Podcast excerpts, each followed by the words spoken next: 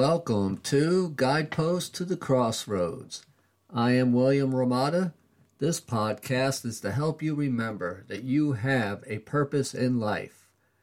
This is to motivate, inspire, and guide you to a happy, fulfilled life. The world can be a noisy place, and we tend to lose focus on the purpose of our individual journeys.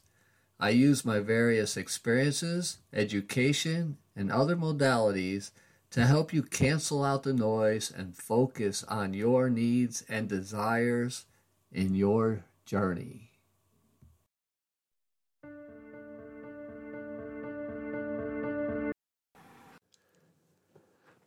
And welcome back to Guidepost to the Crossroads. I am your host, William Hromada. David Cuschieri's once said, The mind is a powerful force. It can enslave us or empower us. It can plunge us into the depths of misery or take us to the heights of ecstasy. Learn to use power wisely. And that is such a great quote because in this this series of the fear of failure, we want to talk today about the understanding of fear, and then we'll end up just going over a few takeaways from this from this episode. As we stated before, we all have some kind of fear, but I decided to focus on the fear of failure because I think so many people decide not to do things just because they're afraid to fail. And you may need the understanding of why we're afraid to fail. Is it humility? Is it letting other people down? You know, pick your vice. What what is the cause of your fear? And in my life coaching, that is my forte. What I do is I help people remember why they do what they do, what causes them. Let's get to the root of the problem and what what causes you to have this fear. So we're going to talk about this today and where it comes from.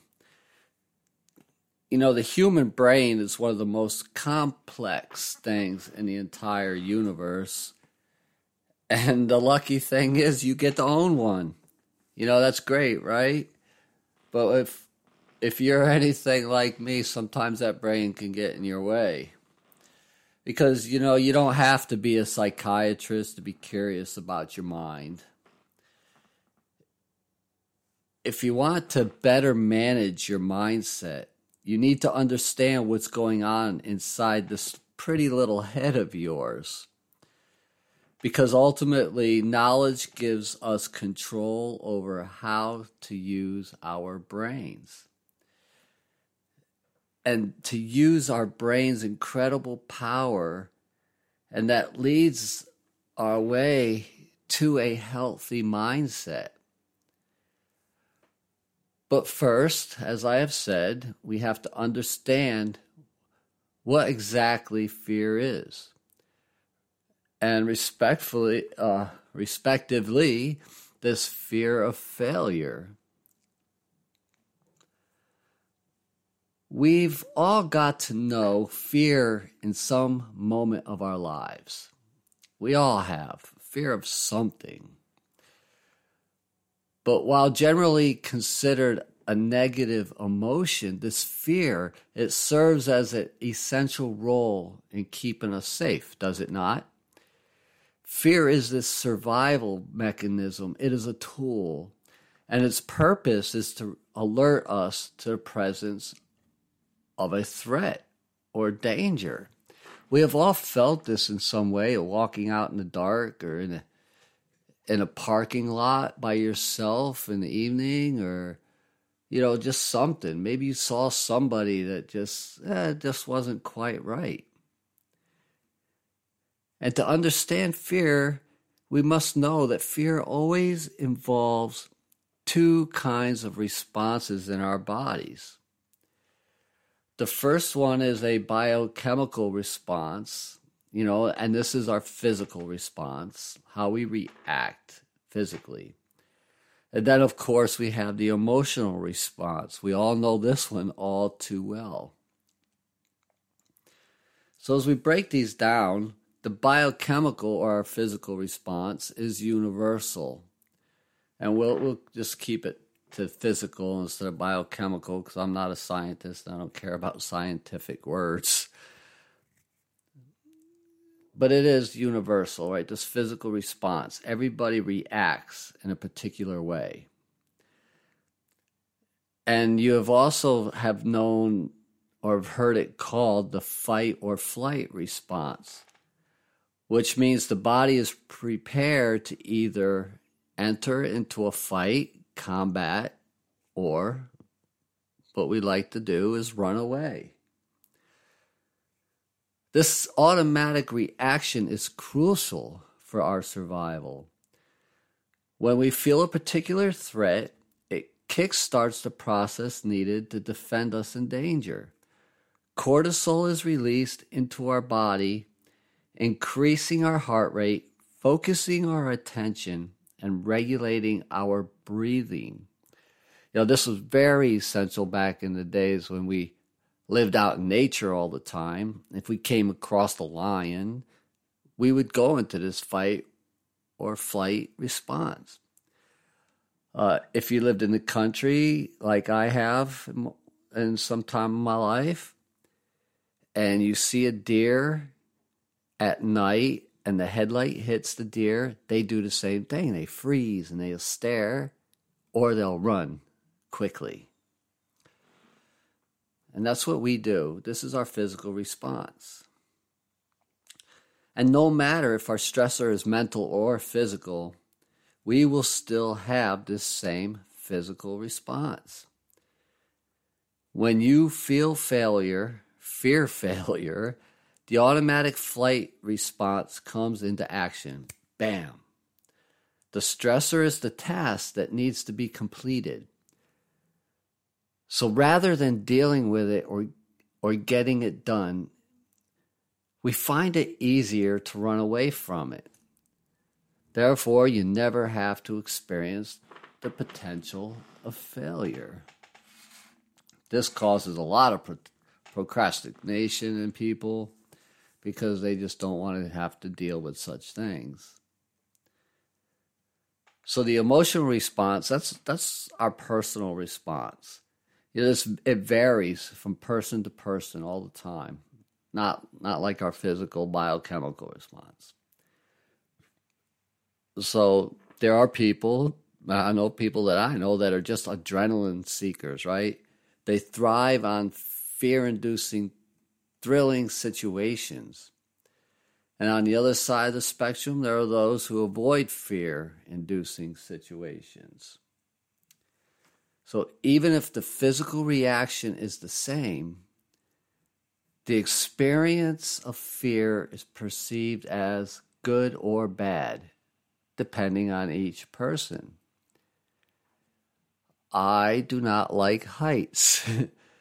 but other people do. So my reaction would be different because my emotional value that goes into that is different than somebody else's. So we're going to look at some core fears, and we have five of them that I want to talk about. Because when we avoid something, it could also mean avoiding a debilitating or fatal consequence that could happen after the fact. And this negative aftermath we are afraid of is the source of pain and the fear. It always comes from the source. So, according to Dr. Karl Albrecht, there, there are these five core fears that we share. They are extinction, mutilation, loss of autonomy, separation, and he added this ego death. So, what is this fear of extinction, right? This refers to our fear of losing our existence. It's essentially we, we have this fear of dying. And our body is wired to help us survive. So let's say you're walking and all of a sudden you trip. Your body is naturally wired to grab onto something to prevent you from falling. And if there's nothing to grab onto, you automatically put your hands out to keep your face from smacking the pavement. Nobody likes to, to face smack any pavement. Your body tells you not to eat something that smells funny or that don't look right because you might get sick. You shield your eyes when something gets thrown your way. See, these are things that we see that we know are naturally wired to ensure that we do not die, we don't get hurt, and which which is why this is the most common and probably the most obvious fear. Uh, I think part of that fear of extinction to me would be wanting to leave something behind, you know, wanting to be remembered. Then we have the fear of mutilation, and this refers to our desire to protect our bodies. Uh, some people are scared of spiders and snakes because they could harm us physically. And on the emotional side of that, we fear something hurting us or violating, you know, our, our physical boundaries. You know, I think that's why so many of us, Mm, like myself, uh, we try to keep in good shape. We exercise, we eat right because of this fear mutilation with a cross between the fear of extinction. We don't want to die prematurely. Number three, with the loss of autonomy, is the fear we're going to lose control. We need to have control, right? Control of something. And it's not that we naturally want to be the powerful one we just simply seek control over ourselves to ensure our, our own safety and protection.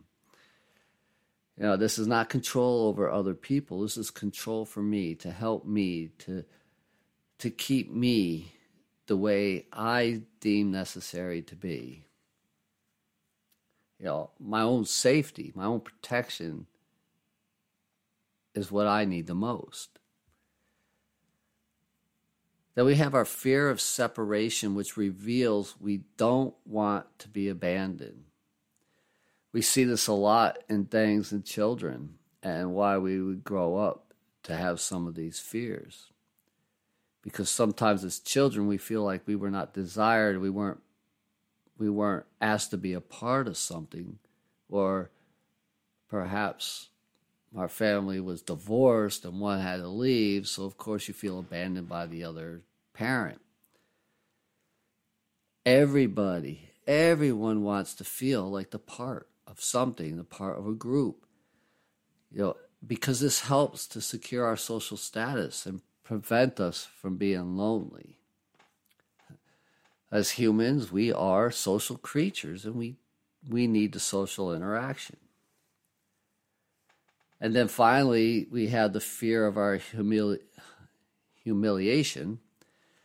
And this is our ego death, right?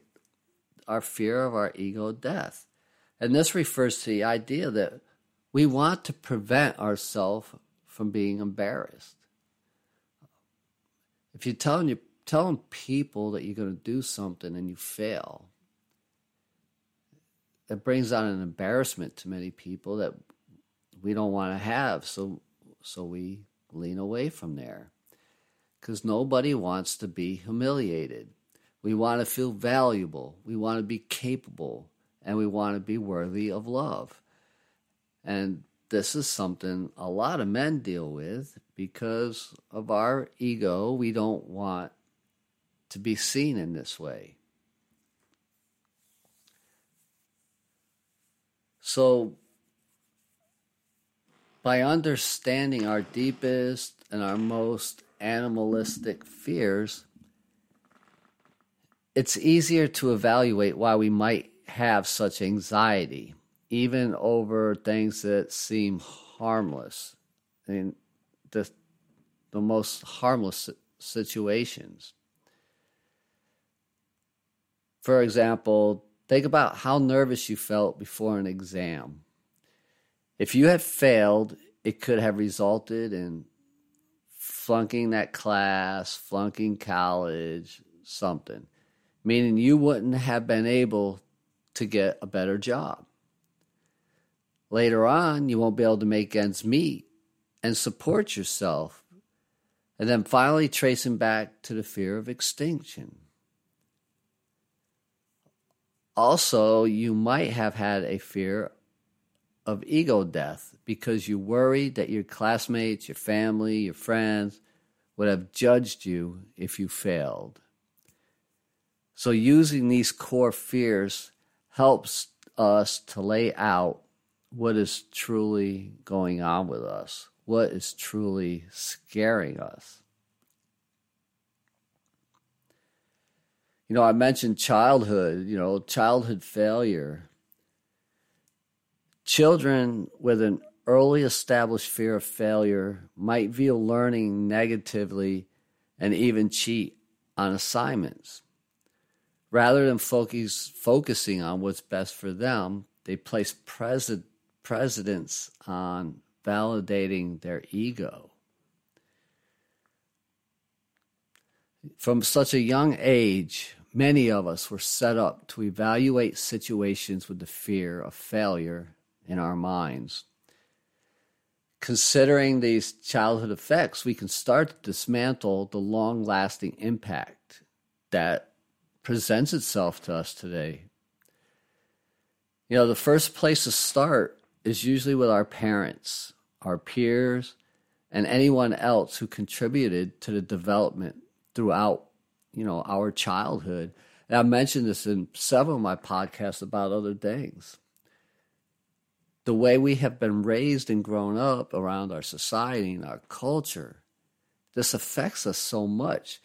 So imagine how much it'll affect a child over an adult. You know, our parents can set us up for failure by being overprotective, or they could be emotionally abusive, or maybe they ignore our needs. Perhaps you have been a child whose parents never let you fail at all, right? Every child needs challenge, needs disappointment, and other adversities because that is a natural part of life. And if a, if children are never given this opportunity to experience those, they are robbed of the chance to grow from these mistakes. And that makes adulthood very difficult. Any parent, I think, would tell you they want to protect their child. That is a major goal of a parent. But unfortunately, many parents don't know how to do that in the best way possible. It's not like we have a manual that tells us what to do. So there is that time where they maybe become overprotective. But letting children fail means allowing them to recognize their um, their scale of their own autonomy, right? Being themselves. This, they begin to understand their abilities and how to make decisions and how those decisions can affect those things later on. And you know as well as I do, some lessons can only be learned by making mistakes. That is how we learn. So when that opportunity gets taken away from us, it makes the inevitable failure we face later in life so much harder to manage. I mean, because you won't know how to act, you won't know what to do, you won't know what's next. So when children have been sheltered from all this adversity their entire existence, they're at a higher risk of developing later on um, depression and anxiety. They are robbed of the chance to learn from natural consequences that would eventually have helped them develop higher levels of competence.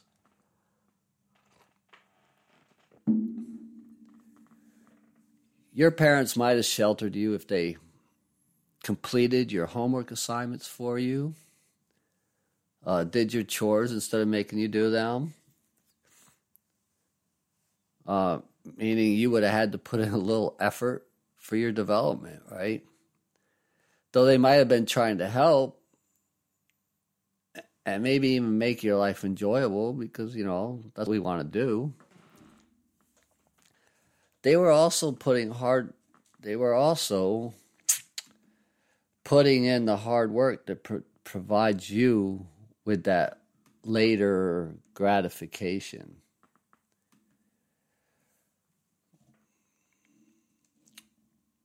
But say your parents weren't overprotective and they still might have had a ne- negative impact on your development if they bullied you without realizing it by maybe laughing at some of your mistakes or shamed you every time you messed up.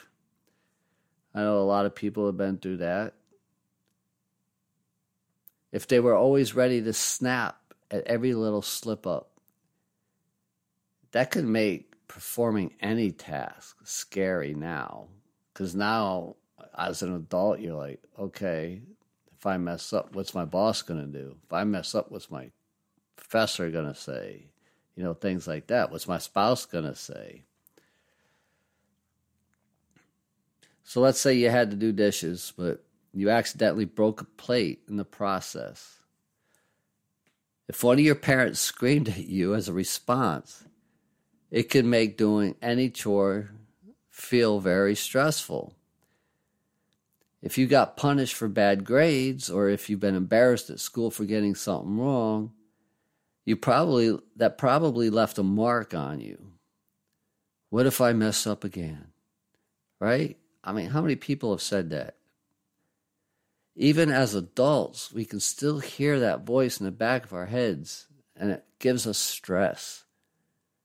I mean, you could probably hear the voice exactly the way that it sounded. But as adults, now we are adults, we have to learn to move beyond this programming. Yeah, sometimes it doesn't seem to be that easy, but we can do it guarantee anybody that's listening to this right now probably has a smartphone sitting in their pocket or on the desk next to them, or maybe you're even listening to this on your smartphone. And most of your smartphones have 32 to 64 gigabytes of memory, right? So just say from pictures to text to thousands of unread emails, you know, you spam, whatever our phones can store a ton of information. And that seems like a lot when you're holding that little thing in your hand. Right? Have you ever thought about that? but what's even more incredible is your brain, the amount of storage that your brain has. It is said roughly 1 million gigabytes of storage is available in your brain. That's amazing. Now, it can seem difficult to change your thoughts around. I understand that. I, I, I go through it. But information like this reminds us how capable we are to alter the way that our minds work. And there's enough science out there to tell us that, yes, we can do that. Your thoughts are malleable and I would say undoubtedly capable of change.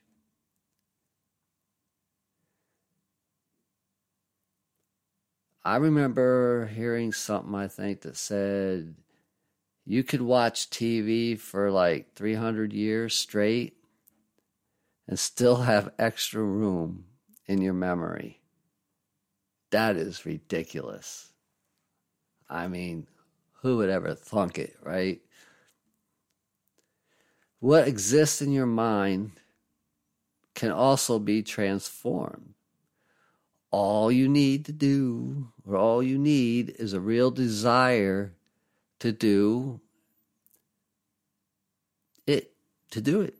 You need to have the real desire to change. And all you have to do is small, consistent changes. It's like setting goals. You need the smaller goals to get to the larger goals. So you do the smaller ones, smaller ones, smaller ones. And as you click them off, it makes you feel good. And you say, Yeah, yeah, I got this, I got this, until you reach the bigger goal. In the same way with changing your mind. You have to become more aware of your thoughts and where they're coming from. And as I said earlier, finding the root of the problem makes it easier to dig out and remove it and make it so it doesn't come back. Perhaps someone else put a certain thought in your head. Is there a repeated thought that has followed you through childhood? Think about that. If if you took out your notebook, made notes last week, like I suggested, maybe write that down. Write down this question Did someone else put a certain thought in your head? And you can leave space and put what that thought is. And then write down Is there a repeated thought that has followed me from childhood? Well, I would suggest you just sit and meditate quiet space for a while and think about that.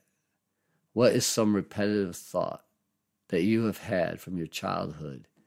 And I guarantee you that one little thought affected many decisions that you made today.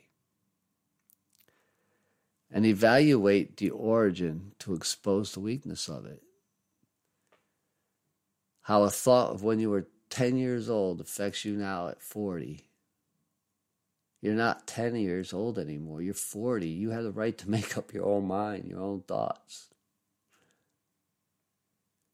And the first time I ever heard that,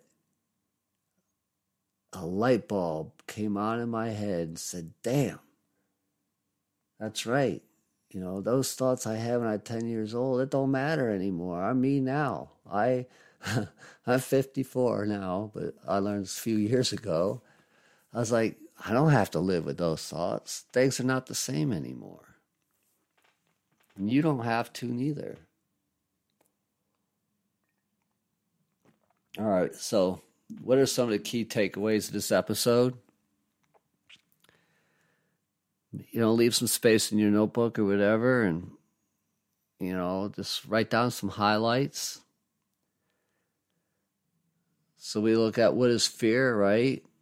how fear acts as a survival mechanism. This is number one. And its purpose is to alert us about threats, right? How, where the threat is, how the threat is coming to us. And this fear creates two types of responses. We said the physical response, which is universal, it's the same for everyone and the emotional response, reaction, which is different for everybody, is by individual, per individual, per individual. Key takeaway number two the physical reaction is also called the fight or flight response. This is where we choose to either enter combat or run away.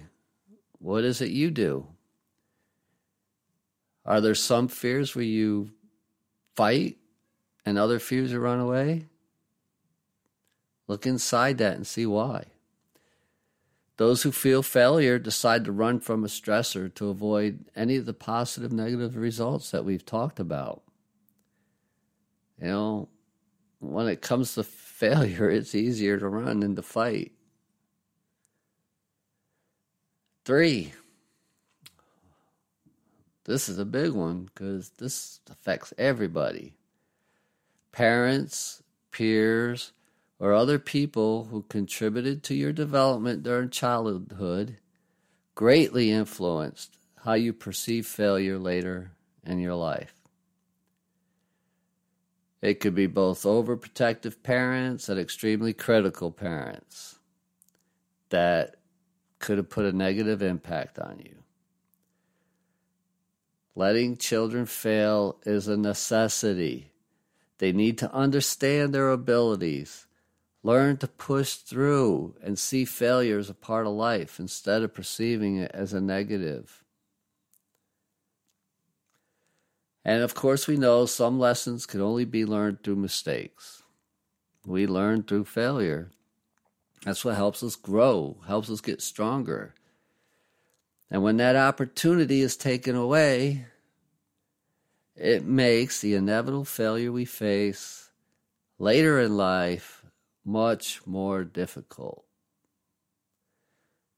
When a child has been sheltered from adversity their entire life, they will face a high risk of developing depression, anxiety, and other issues later on. So, folks, this was part two the fear of failure and understanding fear, where it comes from, and what are some of the essential causes. Next week, we're going to go and we'll, I want to talk about changing your perspective of what fear is and how it does affect us. Because our perception of things greatly contribute to the way we react to everything, including fear. So thank you for tuning in. And if you know people that could use a podcast such as this, such as this, to help them along, maybe this series strikes you and you want somebody else to know about it. Just send it along. And have a wonderful day because it is a better life. This podcast has been brought to you by Culture Vegan Shop in Virginia Beach, Virginia. Culture, where the only thing that is missing is you.